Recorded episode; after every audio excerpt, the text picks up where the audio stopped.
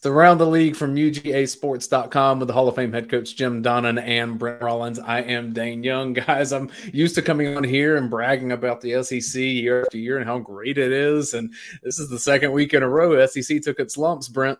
Yeah, and it's one of those ones where I think after two weeks, now granted, Alabama can get on a roll and win out. Like there's there's possibilities, but the SEC's kind of hopes for the playoff rest in Georgia's hands almost.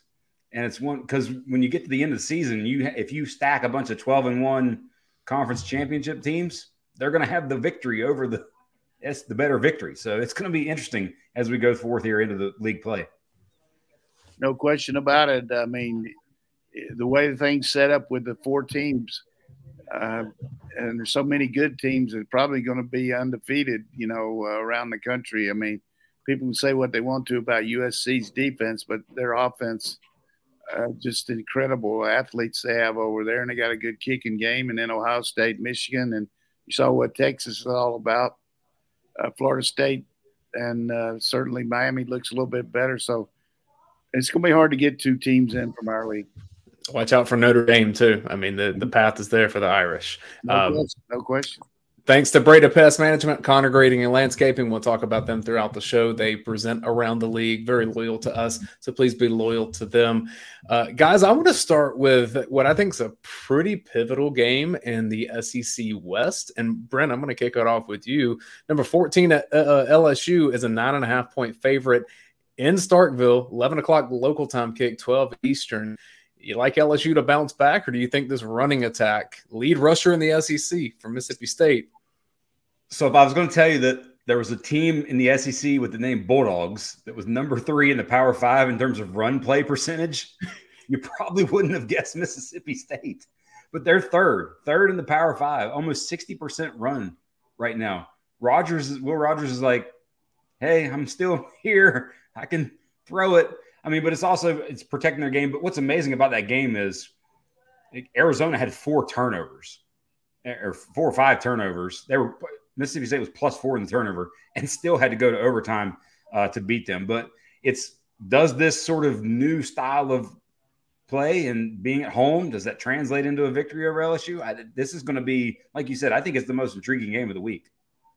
Yeah, they're going to have to score some points though against LSU because they, they're going to they're going to have a hard time the way LSU can function on offense, and certainly they had their troubles with FSU, but uh, you know, Zach's taking over that team. He's putting his imprint on it with, uh, you know, play good defense, have a running game, and not just, you know, three and out so many times like they used to have with air raid. And we'll see this around the country. Teams can uh, eat up the clock with this new clock manage the way we have to manage it. So, uh, but I, I think overall LSU learned a lesson a little bit about maybe weren't as good as they thought they were, but if they play up to their potential, they could maybe be pretty good. So uh, I think it'll be difficult for the Bullies to win this game. Yeah, coach, I kind of see this as if state stays in it, it's just going to be one of those old school SEC games that it stays in the teens and LSU just has trouble scoring that kind of game. Yeah, exactly. Uh, but let's give a little bit credit for the win though, because Arizona markedly improved over the last three years. I mean, they terrible the first year, last year got better. They, have got a, a, lot of transfers and to be that close on the road with four turnovers uh, speaks what kind of team they got.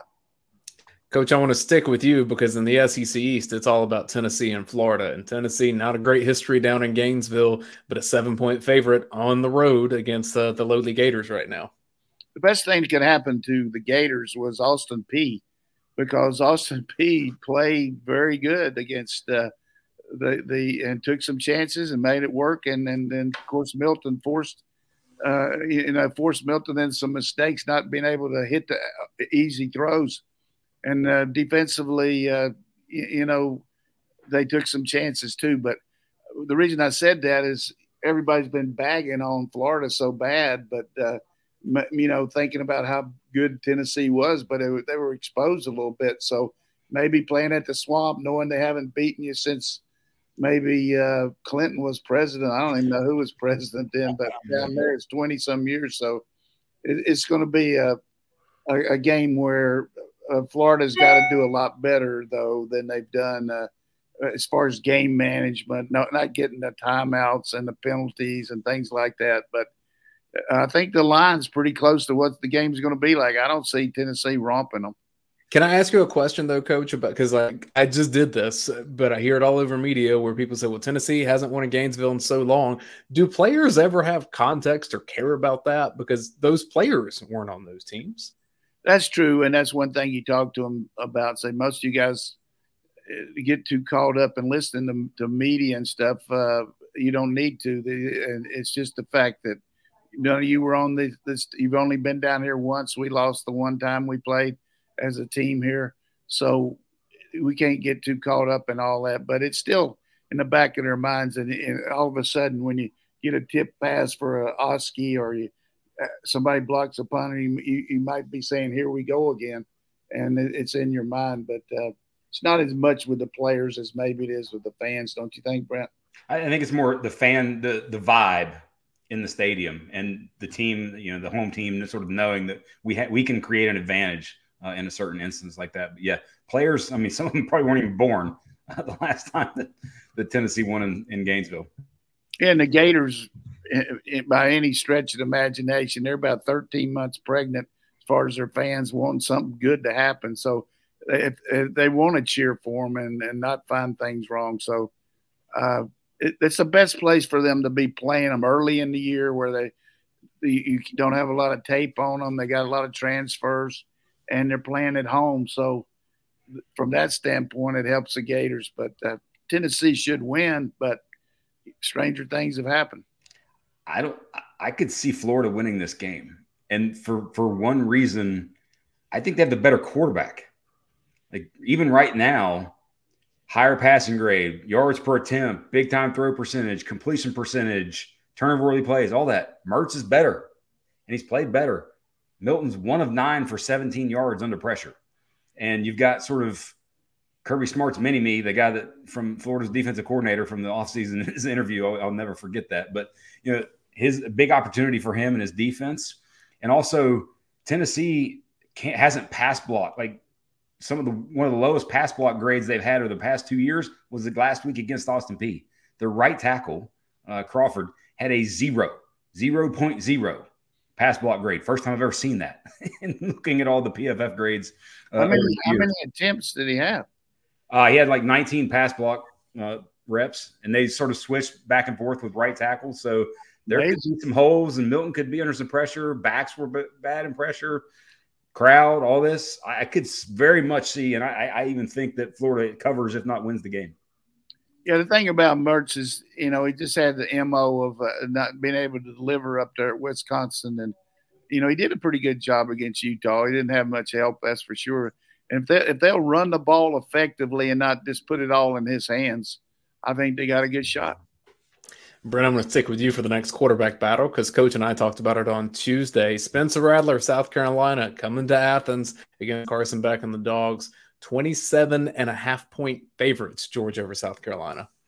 I think that number is right, uh, especially given the history, especially given how much Kirby doesn't mind scoring against this this team uh, in a way. But also, like you're going to see the ball in the air a lot. Both of these teams right now, whether you know Kirby talked about it earlier in the week, the extension of the run game that is their screen and some of their some of their passing game, but you know, just sheer numbers, they are in the top 10 in the Power Five in terms of pass play percentage. Second, South Carolina's second in the SEC, sixth in the Power Five. Georgia's third in the SEC and eighth in the Power Five in terms of throwing the ball. So you're going to see the ball in the air a lot. I think Rattler's yards, uh, average depth of target is only like seven yards. It's going to be quick. Ball's out. He's taking care of the ball. He has zero turnover worthy plays uh, through the first two games. But uh, the, I'm interested to see does Juice Wells for for South Carolina play, and how effective is he? Because he's literally non-existent uh, in the box score, even though he's played. Legette's leading the SEC in receiving yards, and uh, for for Georgia, I want to. You know, how does Carson Beck handle a little bit of pressure? Because I think he's going to get at least a little bit of pressure uh, in this game, unlike he has uh, in the previous two. Uh, that's the games in the conference this week. We uh, will talk about the ones out of the conference uh, in just a minute, but I want to tell you about our friends over at Breda Pest Management. So this is the official pest management of the Georgia Bulldogs. So Sanford Stadium, Stegeman Coliseum, Foley Field, and Ramsey Center. Breda Pest protects them all. Very simple. Go to bredapest.com and you can sign up and get them to come be the pest control company that helps your house. You don't want bugs around your house. You want to get all those things away and make sure that your home tailgate is great for football season. Uh, they, they, do a lot of work around high school football uh, around North Georgia. And again, the official pest control, pest management company of the Georgia Bulldogs, bredapest.com. Coach, a game that I am intrigued by, and it's an early kickoff, noon Eastern, 11 Central. Kansas State at Missouri. Kansas State five point favorite on the road, but Missouri found a way. A tough win. Still 2 0 for the Tigers. Yeah, I just hadn't seen anything out of Missouri that makes me think that, that they've got the firepower to hang with uh, K State. Uh, uh, I think K State's going to be a, a, a, really tough team to beat in the Big 12. The way they got the schedule now, uh, they they don't play everybody now. You, you got so I, I, know Oklahoma doesn't play K State. There, there's a lot of games that normally you'd be playing, but with Central Florida and Cincinnati and these other teams, BYU coming in the league. Uh, so I, I think K State's got to be right up there as a favorite to win the league, and the Missouri's not that. Certainly got a pretty good defense, but uh, not much from from their offense to this point, and uh, they, you, know, you just can't rely on Luther Burden to do everything. They're going to do a good job. And the thing that hurts Case, the Missouri, that that K State can do, they got good quarterback runs. They got built-in power plays, draws, everything. So they put a lot of pressure on on your defense with RPOs and quarterback runs. Uh, if, if K State takes care of the ball, they should win this game. I think so. And like Coach, like you said, Coach, it's basically been Luther Burden and Peat, the running back. Like that's it, and, and Schrader. Like in terms of production, just sheer number of players. Missouri's played South Dakota and then Middle Tennessee. Sheer number of players that have gotten snaps in those two games on offense 19. Like for comparison, Georgia's played almost 40 players on offense in those two in the first two weeks. So it's just not a lot, not a lot of firepower. Special shout out to Kansas State. Maybe get some time in this game. Uh, linebacker, safety, uh, Jack Fabris, Coach John Fabris' son, double digit snaps in each of the first two weeks, not missed a tackle, already got four tackles, played some on special teams as well. Local high school uh, alum and, and great kid all around. North, so North Oconee Homer. Yes. Homer. Hey, hey, give him some give that shout out. Give him some love. True freshman, getting some time. I'm a North Oconee homer now too. I'm adopted into it. uh, 7:30 Brent on SEC Network. Georgia Tech heading out to Ole Miss. I think there's some offensive firepower in this game from both sides. Uh, two quarterbacks playing pretty well from what I've seen. Ole Miss 18 point favorites at home. I think that's a good number. And but what was amazing, like we talked about it last week, how the Tulane game, we thought, hey, this is going to be a you know take the over. And I think coach said take the over. And we were both very much, hey, definitely take the over. And in the first like two minutes, there were two touchdowns. Like it was instant, you know, Ole Miss scored so quickly. And then all of a sudden, nothing for two quarters. But uh, like you said, two quarterbacks that are playing well. Haynes King uh, has done well for Tech. And then Jackson Dart, second highest graded quarterback uh, thus far. And just the transfer, the way they've worked the transfer portal. Their top four receivers in terms of targets, all transfers. Uh, the Tre Harris kid, Louisiana Tech transfer, five touchdowns already for Ole Miss. And the other thing was was interesting to see them and watching the game because I watched a good bit of that game. Is the pressure they were able to get on the quarterback and names that you know don't really necessarily know Ukwu or something like that from that was a James Madison transfer, really good at James Madison, five pressures and a sack, and then JJ Pegues, the kid who started out at tight end for Gus Malzahn and now plays defensive played defensive line for Ole Miss last year. Again, this year, all over the quarterback. You know, three, I think he had four pressures in a sack. So actually something along the defensive line there. But it would have been great to see that game with Michael Pratt playing. I think it would have been the whole. Yeah, I would have never called the over if I'd known he wasn't playing. I mean, me either. I agree. Score a lot of points with your backup quarterback. Although they were in a position there, were, you know, ahead of the game early. But uh, the thing that that we've got to see out of Tech is can he, they don't need to get into a scoring battle because they don't make that many big plays. Of course, they made some against South Carolina State, but uh, you know they had a great first half in their opening game. But you know, I, I really like King. I think he's a, a, very good quarterback. Buster Faulkner's used him a lot of different ways, but the the point that that I would reiterate about uh, Jackson Dart is just the fact he was not much of a runner coming in from Southern Cal, but all of a sudden now he can get out of trouble. He can run the predetermined RPOs where the quarterback has a run based on the uh, like most teams do with the with the running back, but they got runs with the quarterback on them, and uh, the Ole Miss all of a sudden looms as a heavy team to come in here and give Georgia some trouble more because there's nobody else than anything. But they got some athletes, that's for sure. Uh, it's going to be a question if they can handle success. You know, last year they could. They started out seven and zero oh and then faltered. Ole Miss gets Alabama next week in Tuscaloosa, so get ready. SEC's here. Um, gauntlet of a of a resume for BYU and Arkansas, coach. I want to tell you the four teams that they have combined to play: Arkansas, Western Carolina, and Kent State, BYU, Sam Houston State, and Southern Utah. So I have no idea what either of these teams have, other than KJ Jefferson can still run up the middle. Arkansas eight point favorite at home. Yeah, I mean, you know, Western Carolina did beat Samford last week, which is a, a tough loss for uh, because you know that's a league game and they've been kind of doing well in that conference. But uh, you're right about a very, uh, you know, very easy schedule for both teams. Hadn't seen much running game from uh, Arkansas at this point. I thought Rocket Sanders would be, you know, among the leaders in the country, but you got a new coach, a new system. They're used to running everything fast and doing all that complete opposite with the coordinator they got now. He takes it down to the last second, trying to get the best play, kind of like Jimbo Fisher did. And uh, so I don't, I don't know how they've reacted to that defensively, uh, making some lost yardage plays, but they're also giving up some plays too. So uh, BYU got a bunch of old men. I don't know if they get to bring their kids on the trip or not, but uh, it's certainly going to be a a, a, different atmosphere for them playing in a SEC venue. So uh, it could go either way, though. You, you they get you know BYU is a tough out. What's interesting, you think about you know say the old men, BYU QB Kedon Slovis, former USC, former Pitt, taking the JT Daniels route of of uh, around the college football world. Uh, but this is you know interesting kind of revenge game almost because Arkansas hung a 50 burger on uh, BYU last year. KJ Jefferson had five touchdowns against them. Up, you know, this year, KJ Jefferson already the first two games, which by the way, Kent State played Arkansas decently well. Uh, but you know, Jefferson's played really, really well to this point, uh, this far in the season, highest graded QB in the SEC. And again, I mentioned it last week how the rarity of Arkansas having an 80 plus team grade on defense had it again, even better defensively this past week against Kent State. First time in the history of PFF grading that Arkansas has had back to back games above 80 in terms of overall team defense grade.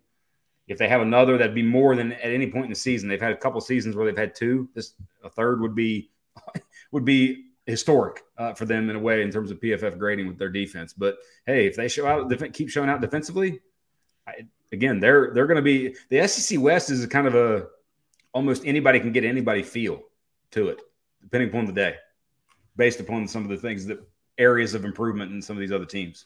Well, one of those favorites in the West, Alabama, going to South Florida. This is one of those two for one return trip kind of things. Alabama, uh, 32 point favorite on the road as Brent the Tide tries to, to heal the wounds a bit from that Texas sting. The on the road part is the I, I, I knew this, but then I looked it up. This is the first time in 20 years that Alabama has played a non-power five road game. Like it's, it's unbelievable when you think about it. And actually, you look at uh, I saw a number from Ross Dellenger that now does Yahoo, but there's over you know 1,500 college football games. There's only 20 games where a non or a Power Five plays a true road game against a non-Power Five. This is one of them. So uh, it just what was interesting watching Alabama in last week's game against Texas was how their offense evolved over the course of the game. And by the end of the game, it was kind of like a youth league offense where just let's just go two by two. We'll snap it to the QB. let him run around a little bit and kind of if he throws it deep, he's either going to throw it deep or just make something happen with his legs. Like no true plan. And you know, obviously when you get down, you kind of and new coordinator, new quarterback, you don't know what you have really. And I think that's what's really a problem for them is they don't necessarily know what they have. Too much straight drop back. I think with Milroe, I would have done a lot more uh, different with things with him, but they got physically whipped. That's for sure. Proctor, Kadyn Proctor, the freshman left tackle, got whipped all game long uh, versus Tech. Their interior line got whipped all game long. And their defense visual coverage against Texas. I mean, uh, no sacks, uh, and then quarterback Ewers had a big time game, and I would say that uh, just style wise, they need to look how they can get Milroe on the corner and uh, take pressure off their protection and whatever they got to do. But I, I think they kind of got delusions of grandeur when they jumped ahead 16 to 13 and you know felt like they had it under control because they hadn't lost a home game uh, against a, a, non-SEC team in 43 games. So, but you know, I, I think it's going to be Alabama's going to have to have the biggest room in the world, the room for improvement. They're going to have to have that to be a, a viable force this year.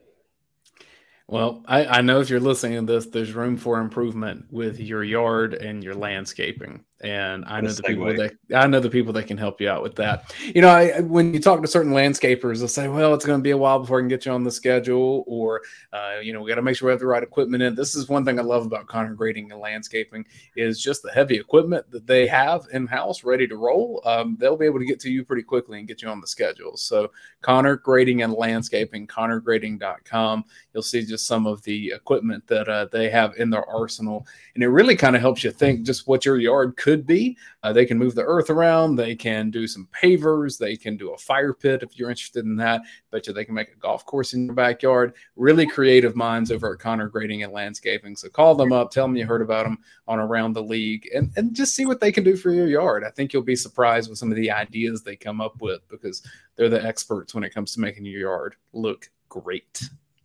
Um, Coach, I, let's go over to Samford and Auburn. You mentioned uh, Samford. Uh, th- this is a game that historically Auburn kind of struggles in these kind of games, especially coming off of this kind of road trip that Auburn did.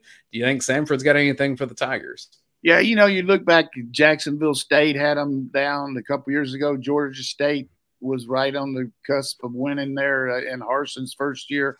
Uh, they, they got every reason to overlook Samford but the thing that they played so poorly on offense, you know, when you look at the at the stats and look at some of the replays, Cal missed three field goals and then had another situation where they I don't know what happened on one of them, but uh, the the reality is uh, Cal was in a position to win that game, but the defense reared up and and made them kick field goals, and then the offense found some kind of semblance of a attack there to score there in the fourth quarter, but uh, their their offense looks very woeful right now. Nobody can really muster anything unless you get Robbie Ashford on a zone read keep or something. But uh, Thorne was, you know, he, he just up up and down uh, passing the ball. Uh, but you know they're gonna they got a chance. Of course, they got to play TCU next. I mean, excuse me, uh, uh Texas A&M next week, but they got a chance being four and zero oh when the dogs come in there. A win's a win. Survive in advance. Yeah. Um, Brent, I know you watch a lot of uh, in the past, at least you've done some some grading and, and coverage of Miami. Texas A&M, that loss that they had last week. Coach mentions Auburn gets A&M next week. Well, this week A&M gets UL Monroe at home, and that's the SEC Network game at four o'clock. 36 and a half point favorite for A&M. I was surprised that Miami was able to manhandle A&M to that extent. Were you? Very. Uh, and it's just like the tackling and the secondary play, some of the worst maybe that we've seen in a long time. I mean, that was just beyond putrid. And the other part of that is you think, all right, that part of it. Well, then we mentioned last week how much Weigman had gotten pressured against a really sort of bad opponent. He got pressured even more against even more against Miami, and now is in terms of the Power Five had over 50% pressure rate, the highest in the Power Five of anybody who's like has at least 40 dropbacks. He's played really well. Is the sad part, but he is just running for his life or having to get the ball really get rid of the ball really quickly. It's one of those things where Texas A&M, like we talked about in the very beginning, they have the talent to compete week in and week out in the SEC, but and they might get somebody down the road, but if you can't consistently tackle and block them, like Kentucky's another team to me that like tack blocking and tackling is a consistent struggle point for them thus far early in the season. Unless that improves, they're going to be in trouble. Yeah, I think A and M, the defense, been listening to everybody about can Petrino call plays. I mean, the defense needs to figure out can we tackle. Uh, they, they, you know, it's just a the, the, composite. When you score that many points on the road and, and really don't uh, get hurt with with very many turnovers or, or mistakes, your defense has got to stand up. But uh, you know, kick return wise, they gave up a big kick return. That they, they all the little things to help your offense, they got nothing.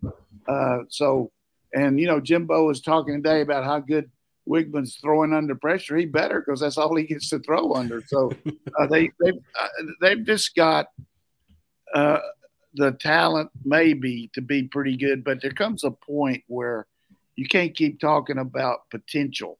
You got to talk about performance. Hey, I don't want to hear what we should be able to do. Let's do it.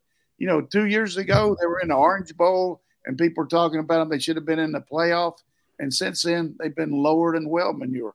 I don't know what have they lost six out of their last eight games, or it's it's, it's incredible. I know that y'all know those stats, but uh, I got friends on the staff. I'm pulling hard for them, but I'm just telling you, their, their team right now needs to get a good sense of direction. And you watch Louisiana Monroe; they'll go in there and they'll work that clock, and uh, I, I really feel like they'll cover that spread.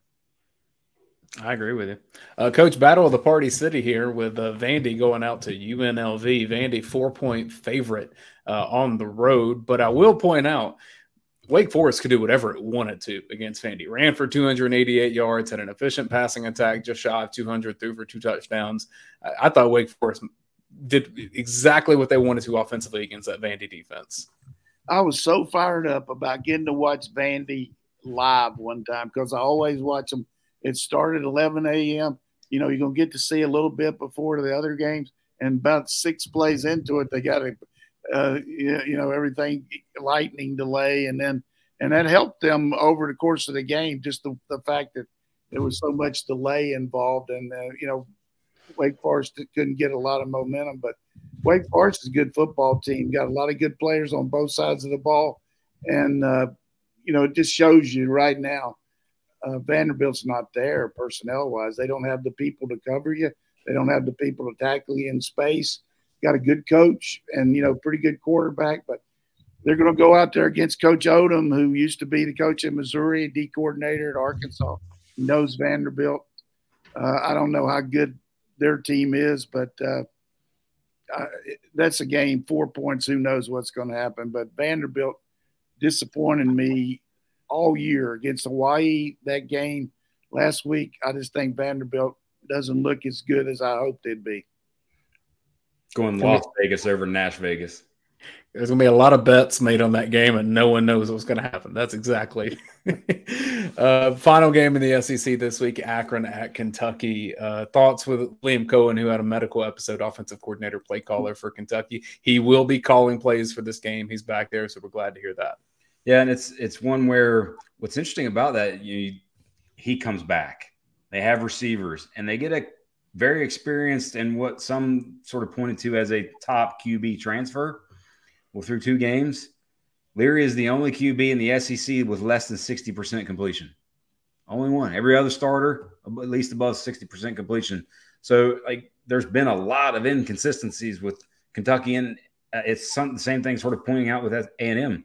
They just don't block and tackle well. And this is a block and tackle well game and and league. And now, granted, they're playing Akron and they're going to be just they should be just fine and take care of Akron. But we also thought that he'd be just fine against Eastern Kentucky. So you know, it's one of those where I, can they get some form of rhythm? Can they get the quarterback in a much better rhythm and have some success in that realm? Because until then, like they're going to points are going to be at a premium. Well, one of the reasons to to watch around the league is for to get some tips. And we told you Eastern Kentucky would play them rough because that's a big game for them. These kids grow up. In Kentucky got a chance to go over Commonwealth Stadium for one time in their life, and they they played really good. I mean, even though they got swamped a week before, but you're going to get their best shot like that. And this week, you're going to get a, a well coached team, regardless of their talent, because Joe Moorhead can right. call some ball. He was a great pick, uh, coordinator when he was at Fordham and head coach there. He did a terrific job for Penn State. Didn't get enough time at, at uh, Mississippi State and did a good job for Oregon, among which they beat Ohio State on the road. This guy knows how to attack you. You better be ready, Kentucky. But Kentucky's got better players. Coach, overall, it seems like SEC struggling um, just as a conference, especially at a conference. We haven't seen a whole lot of SEC versus SEC.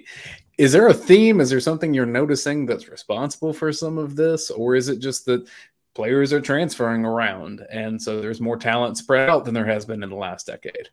Well, it's a combination of the portal, losing players and gaining players.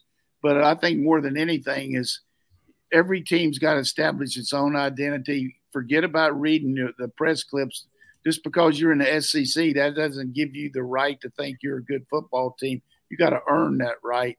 And a couple of these teams didn't do that in non-conference games, and I think it, it rose up and bit them there because they weren't ready to play and they got outplayed. Uh, every one of these teams that play SEC, I mean, those coaches that are motivating them and say, "Look, we got a chance." And now that they've seen that we're vulnerable in the league with so many of these teams. These guys are going to play even better because you don't have that added disadvantage of the other team thinking, hey, well, you know, we're going to play SEC. We don't have much of a chance. But uh, I think this league right now, not the kind of league that I'm used to watching, and uh, I hate that. But I like it for Georgia's sake.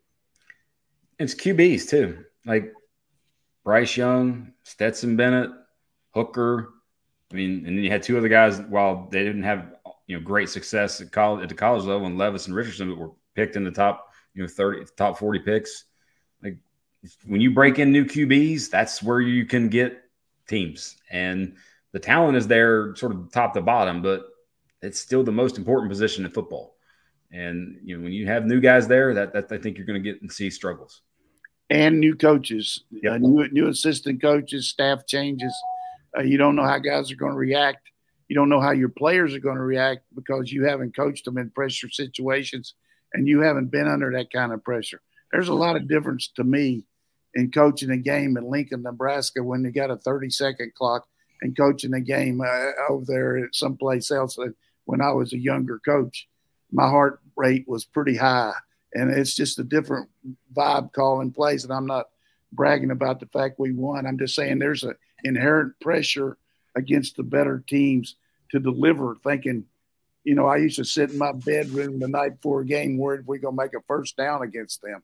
You know, we were able to do it, but it's just a, it's a pressure packed game here. And you, you know, we talk about all conference players and things like that. You got to have some all conference coaches because the guys you're going against are the real deal coaching wise. And if you're not ready for them, they'll whip your ass.